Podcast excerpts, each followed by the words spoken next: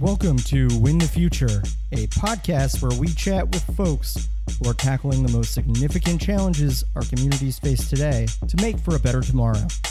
I'm your host, Brett Broster. This is episode number three. Our guest is Bill Finch, former mayor of Bridgeport, former state senator, former co chair of the U.S. Climate Protection Task Force for the U.S. Conference of Mayors. It's a mouthful.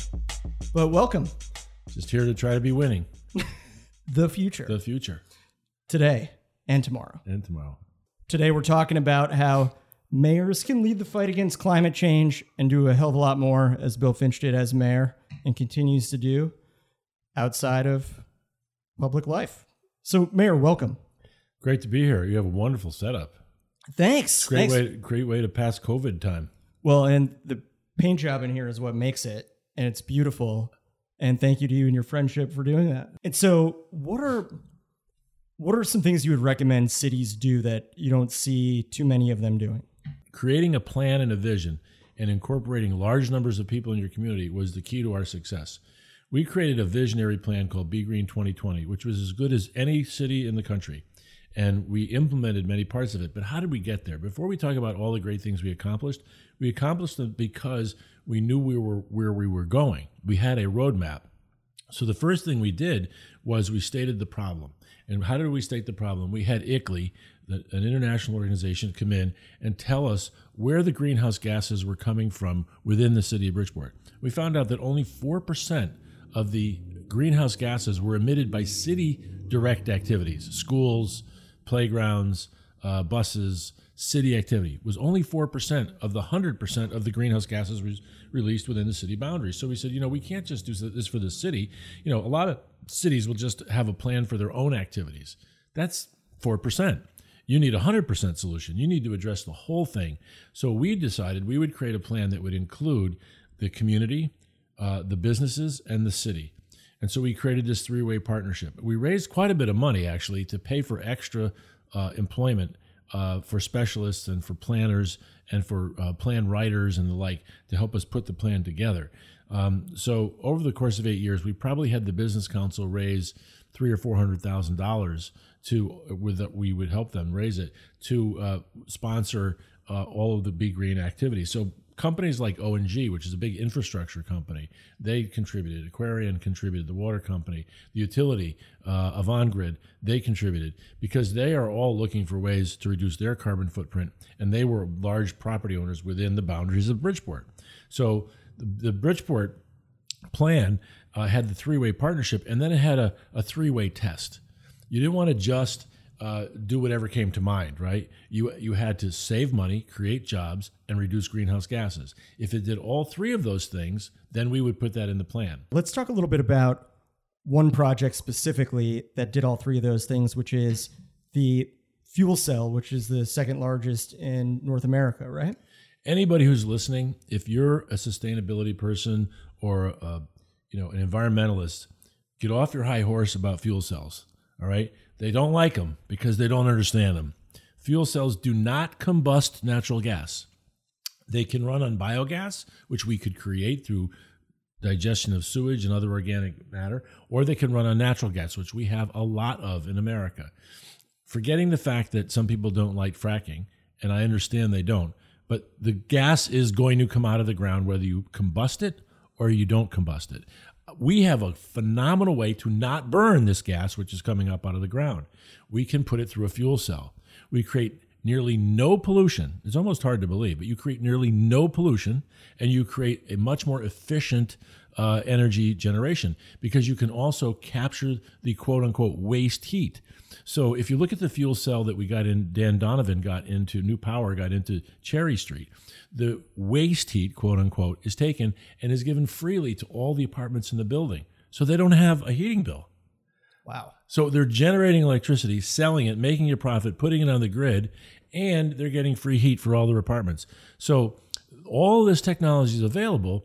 Mayors can implement it, but unfortunately, a lot of times we have these silos. So environmentalists are in a silo that says no fossil fuels. Well, that means you can't do fuel cells. That means you can't have this huge reduction in greenhouse gases because of your preconceived notions. We've got to open our minds up. We've got to be a lot more deliberate about it. But mayors can do that. So just by opening the door or kicking the door in, we were able to get those kinds of developers into Bridgeport to do these magnificent things and reduce greenhouse gases within a gritty city by 5%. To that point, Mayor, in the U.S. Conference of Mayors Climate Protection Task Force, you as the Democrat were a co-chair. Then you had a Republican co-chair in Jim Brainard from Carmel, Indiana, right? Right. And you've talked a lot about, at least in our conversations, about the great things that Carmel was doing in more of a rural, smaller city or smaller town area. Right. But can you talk a little bit about that? Jim Brainard is one of the best mayors in America. He was originally a Connecticut Yankee, so that maybe helps him figure things out better.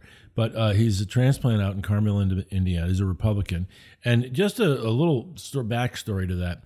We had a terrible problem because in 2000, when Greg Nickels, mayor of Seattle, started the mayors on this course that led to 1,100 mayors, Republicans, Democrats, Greens, probably a communist in there, who knows, right?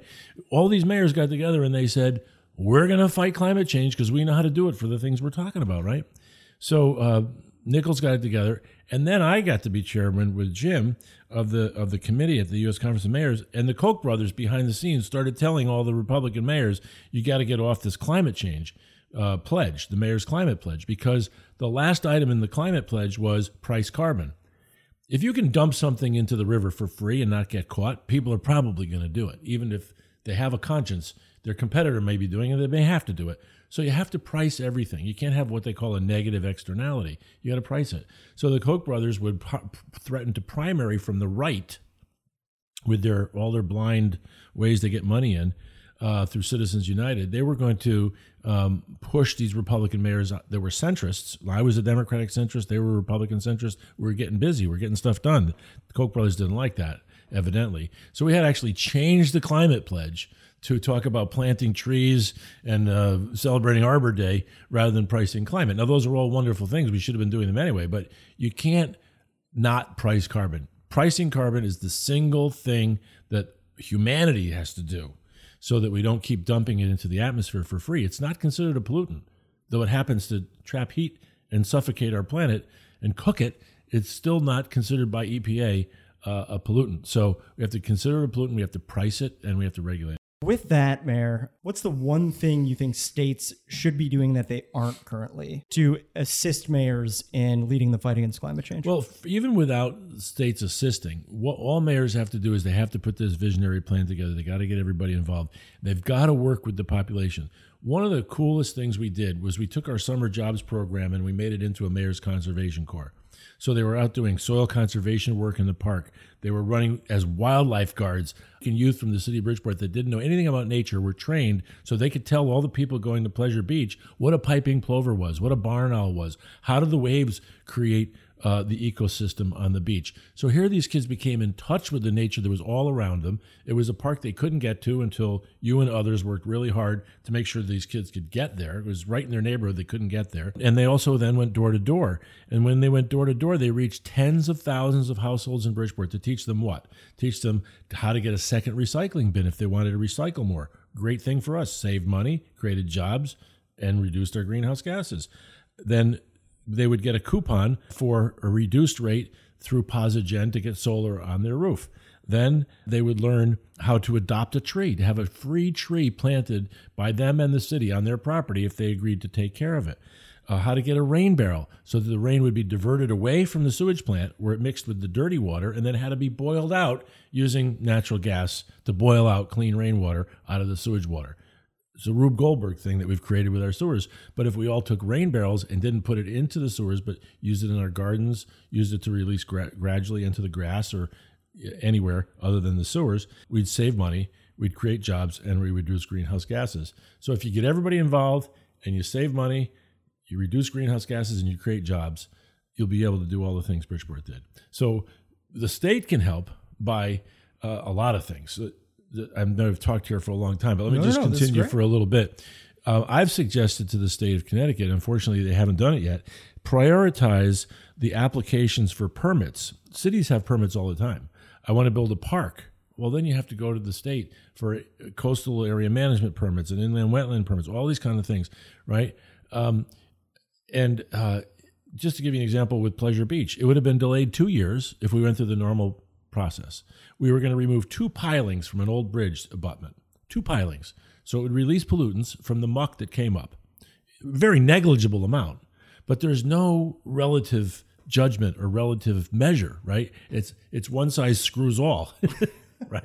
So we had this problem where we're going to take two pilings out. It was going to delay for two years. Smarter minds prevailed and they went to the people doing that and they took it from the bottom of the pile and put it on the top of the pile to get rid of this one quickly. This is negligible. The benefit of opening up this park to the environment is so much greater than the, the negligible pollutants. So my point to the state was tell the cities they have all this community development block grant funds. They're not spending it on climate change projects. They could be cutting their costs, creating jobs, and reducing greenhouse gases if they took their CDBG money and spent it on green projects. So I said to the state, tell every mayor to spend half their money on green projects and you'll expedite their permits for them. They would the mayors would love that, right? Oh, you're yeah. really going to help me out? You're going to not screw up my project for some silly little thing here. You're going to use your brain, you know, yeah. and prioritize. Thankfully, we had a commissioner. We have a great commissioner now, in Katie Dykes. We had a terrific commissioner in Dan Esty, who, with Macky McCleary, who's now up in, in Rhode Island, uh, we were able to prioritize things and get things done quickly.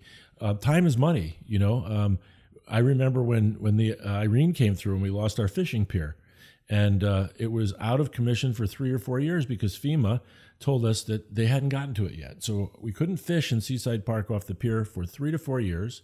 And I said, well, let us put the money up and then you just pay me back. Oh, no, it's against our regulations. So I think what states and federal government can do is get the hell out of the way of cities. Don't be their detriment, be their benefactor. Realize when we talk about Pleasure Beach, just for a second, we went to the DEP. At the time, it was DEP. We had all these sort of policemen telling us why we couldn't do it. We were greener than they were. We were greener than they were. We were reopening a park in an underprivileged neighborhood to bring people back in touch with nature, to reclaim the, the island, to push the invasive species out so the plovers could have their, their first successful nest, which they did. In decades, it was their first successful nest when people went back out there. I knew that would happen. Anybody who understands ecology knows that would happen, but you have a police mentality where everything's going to be regulated. We're going to try to keep these places without people people have to live in harmony with nature, not apart from nature. So the more you can integrate people into cities and have nature integrated into cities, the better it will all be in terms of fighting climate change. That's great. Well, hey, Mayor, we're just going to go to a quick break here, and we will be back with part two of the interview shortly. This podcast is brought to you by A Better Campaign. We're a strategic communications firm that works with businesses, nonprofits, and candidates to reach the right people influence their opinions and behavior, and sway them to act effectively. If you're interested in advertising with this podcast, please reach out to me, Brett Broster, at Brett, B-R-E-T-T, at a bettercampaign.com. So again, that's Brett, B-R-E-T-T, at a bettercampaign.com. We offer competitive rates, and we'd love to work with you. Thank you and enjoy the show. All right, we're back and still here with Bill Finch, our good friend. I went and ran a mile. nice. The, yeah. I mean, it was the fastest mile I've ever. Usain Bolt doesn't have anything on you. It's great. uh, so, so Mayor, we're gonna go into a couple personal questions here. What is the best book you've ever read, and why? Well, I named my son Atticus Finch. That could be a clue. You know, fair. The title's wrong. It's To Kill a Mockingbird, and finches don't like killing mockingbirds. You know, it, the quote that Atticus Finch said was, "It's a sin to kill a mockingbird." So I kind of like that as the real title of the book. Um, but you know, it just it just shows how you can stand up against the system and you can try to make a difference, and there's not always a happy ending. Um, but in terms of environmental books, let me just say Silent Spring is a classic. Rachel Carson, uh, I believe she was a biologist or, or, or something in, in the natural history in natural sciences, and she wrote a book about how DDT was accumulating in the in the ecosystem. And if we look at what happened in Connecticut with the osprey, the osprey and the eagle were the two species at the very top of the food chain where the DDT uh, and the DDE, the, the aldrin, dieldrin, was building up in the fatty tissues. And it was making the eggshells of the birds too thin. And when the mothers would incubate the eggs, they would actually crush their own eggs. And so they were on the way to extinction, the osprey and the eagle.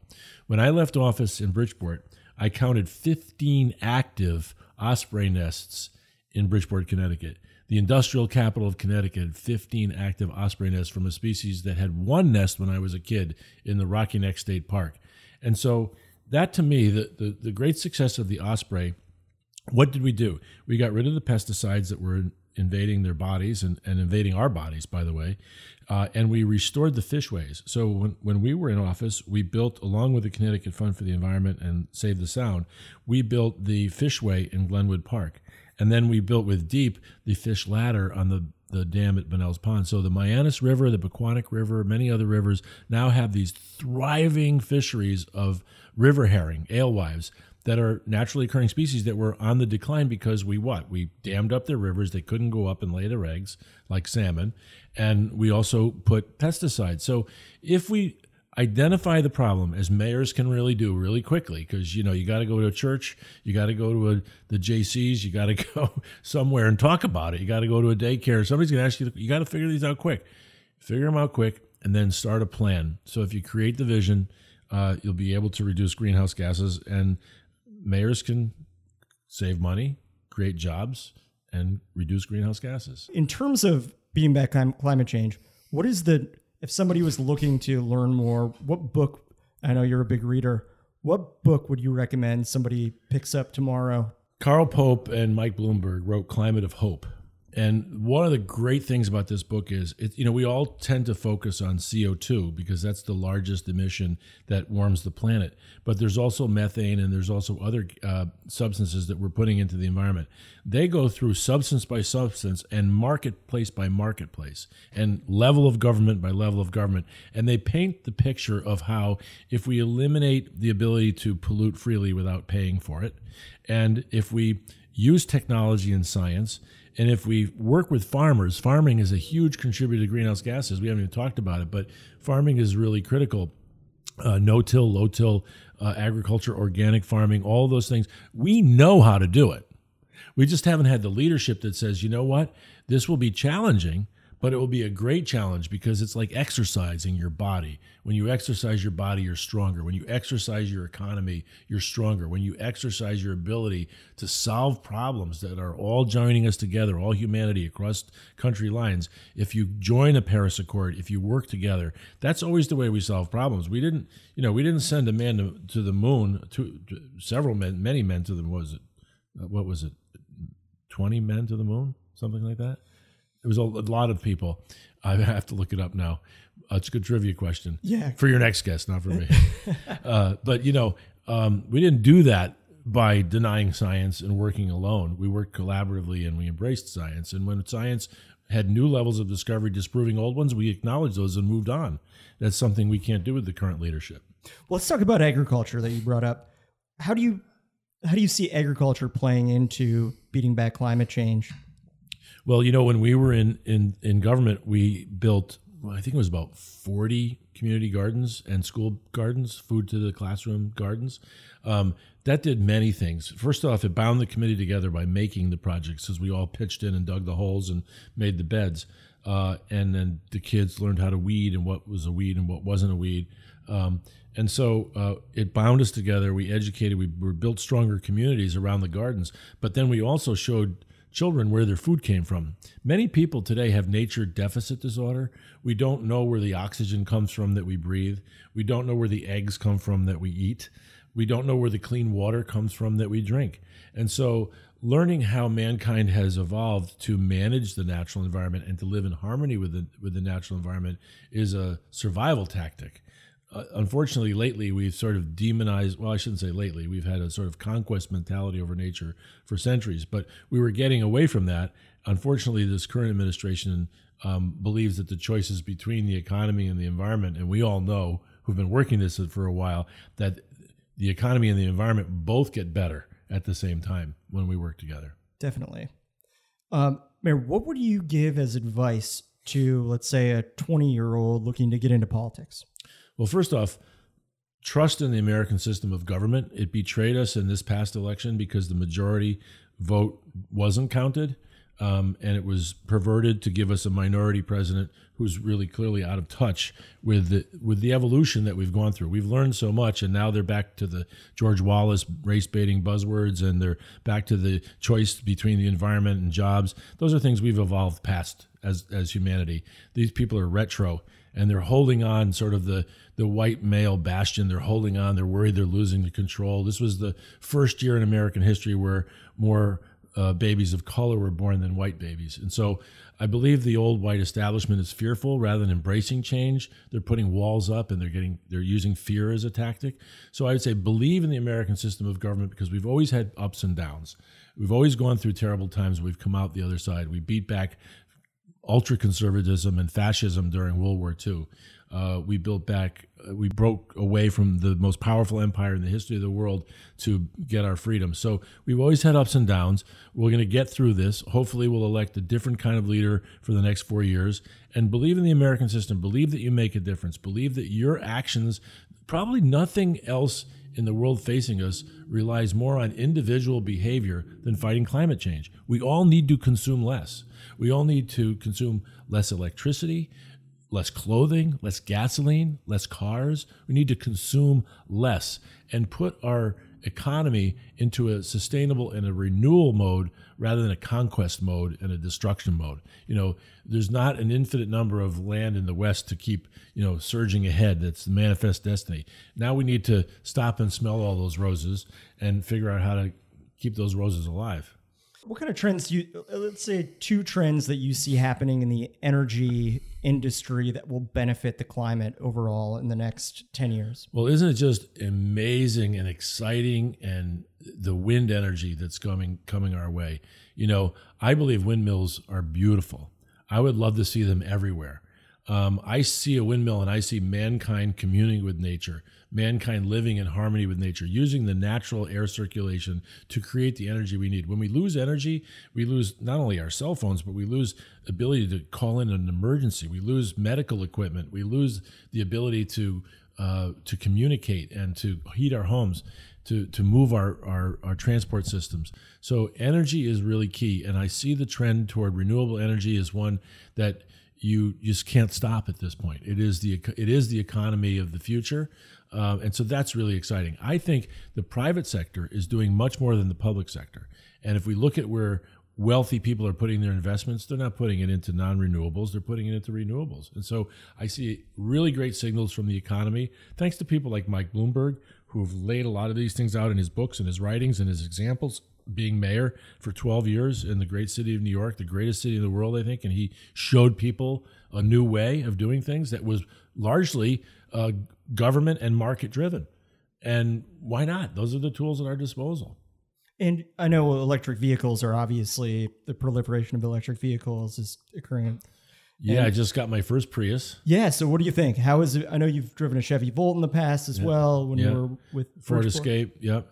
Um, yeah, well, electric vehicles probably are the way we should have gone when we first had vehicles. There was the fight between uh, Ford and Edison, and Edison re- famously remarked that to Henry Ford that it would just be too dangerous to have gasoline, this highly flammable substance in everybody's neighborhood. It'd be dangerous and unhealthy and smelly and polluting, and he didn't win. but that was because the way of transporting electricity at the time, our grid was non-existent. If we had the the grid today there would be no no doubt that we would go towards electric vehicles. They're more efficient, they're quieter, they're better for the environment, and so on and so forth. I also think we need to get out of our cars and walk.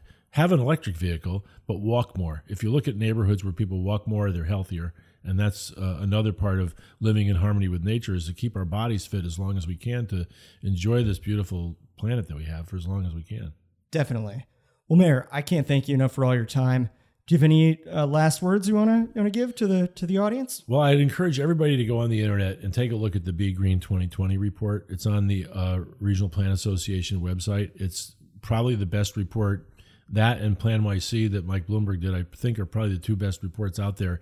And they create great roadmaps. And the reason we did it was not just to make Bridgeport the greenest city in New England, which we did, but it is to show a way for all the cities to be green and to lead the planet uh, as many mayors around the world are doing right now, thanks to, again, people like Mike Bloomberg and others.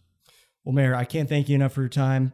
And thank you everybody for listening. And we will put a link to the Be Green 2020 plan as well as Plan NYC in the show notes. And thanks again for listening to Win the Future and tune in to our next episode. Thank you for listening to the Win the Future podcast, sponsored by the strategic communications firm A Better Campaign.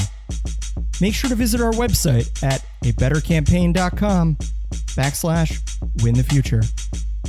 Please don't forget to subscribe to our podcast on Spotify, Apple Podcasts, Stitcher, or wherever you get your podcasts, and share it with your friends. Thank you for tuning in. Please tune in again next Thursday for another episode of Win the Future.